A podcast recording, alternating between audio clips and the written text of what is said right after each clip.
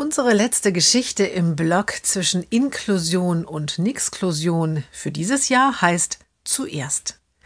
Die Mutter des Mädchens macht den Garten winterfest. Dabei hört sie das Gespräch zweier Nachbarinnen mit an. Die erste sagt, na, das mit dem Impfstoff, das wird ja noch schrecklich. Wie meinst du das? fragt die andere. Diese ganzen Diskussionen darum, wer ihn zuerst bekommt. Ich mag mich gar nicht daran erinnern, wie das gerade bei der Grippeimpfung gelaufen ist. Hast du denn deine beiden nicht impfen lassen? fragt die andere. Ich wollte es ja. Nun wird die erste Nachbarin laut. Aber du glaubst ja gar nicht, wie ich mit der Sprechstundenhilfe aneinander geraten bin.